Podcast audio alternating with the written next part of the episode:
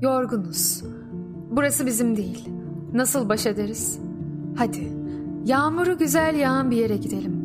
Burası bizim değil. Hadi. Her şeye sıfırdan başlayacak bir yere gidelim. Birçok insanın hayattaki tek amacı etrafındaki dünyaya uyum sağlamak. Bu bir hata. Bazen tek başına yürümek, yanlış yöne giden bir kalabalığın içinde olmaktan daha iyidir. Gördük. Her gece bir gündüze muhtaç. Hayat bilir misin neye benzer? Rüyanda denizi görürsün. Sana olmuş mudur hiç? Yüzmek istersin. Tam yüzeceğin anda kurur. Kendini yerde batmış bulursun.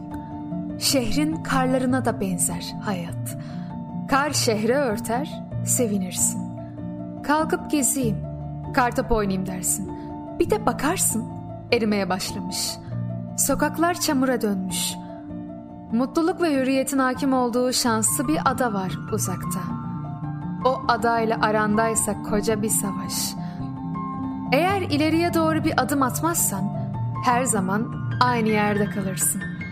Zamanın sana bir kere verildiğini ve bir daha geri alamayacağın, sınırlı olan tek şey olduğunu unutuyorsun. Yürüyebiliyor olduğun gerçeği bir hediye. Bugün yanlış olman bir başka hediye. Görebiliyor olman, düşünüp algılayabilmen bunlar birer hediye. Bir yere kendin yiyecek almaya gidebiliyor olman bu da bir hediye. Anahtarı çevirip girdiğinde evim diyebildiğin bir yerinin olması. Bu da bir hediye. Hayal kurabilmen. Bu da en güzel hediyelerden. Eğer hala yaşadığın kötü şeylere üzülüyorsan gerçeği bilmiyorsun demektir. Aldıkların hiçbir zaman sana ait değildir. Ancak verdiklerin daima senindir. Aradığın her şeyi kendinde bulduğunda huzurlu olman için havanın rüzgarsız, gününün güneşli, denizin dalgasız olması gerekmediğini anlayacaksın.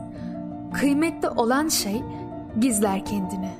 Göz önünde olmayı, açığa çıkmayı sevmez.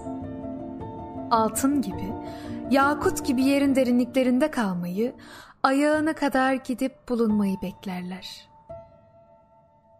Kendi doğana yakışanı yapmak için acele etmeyecek misin?''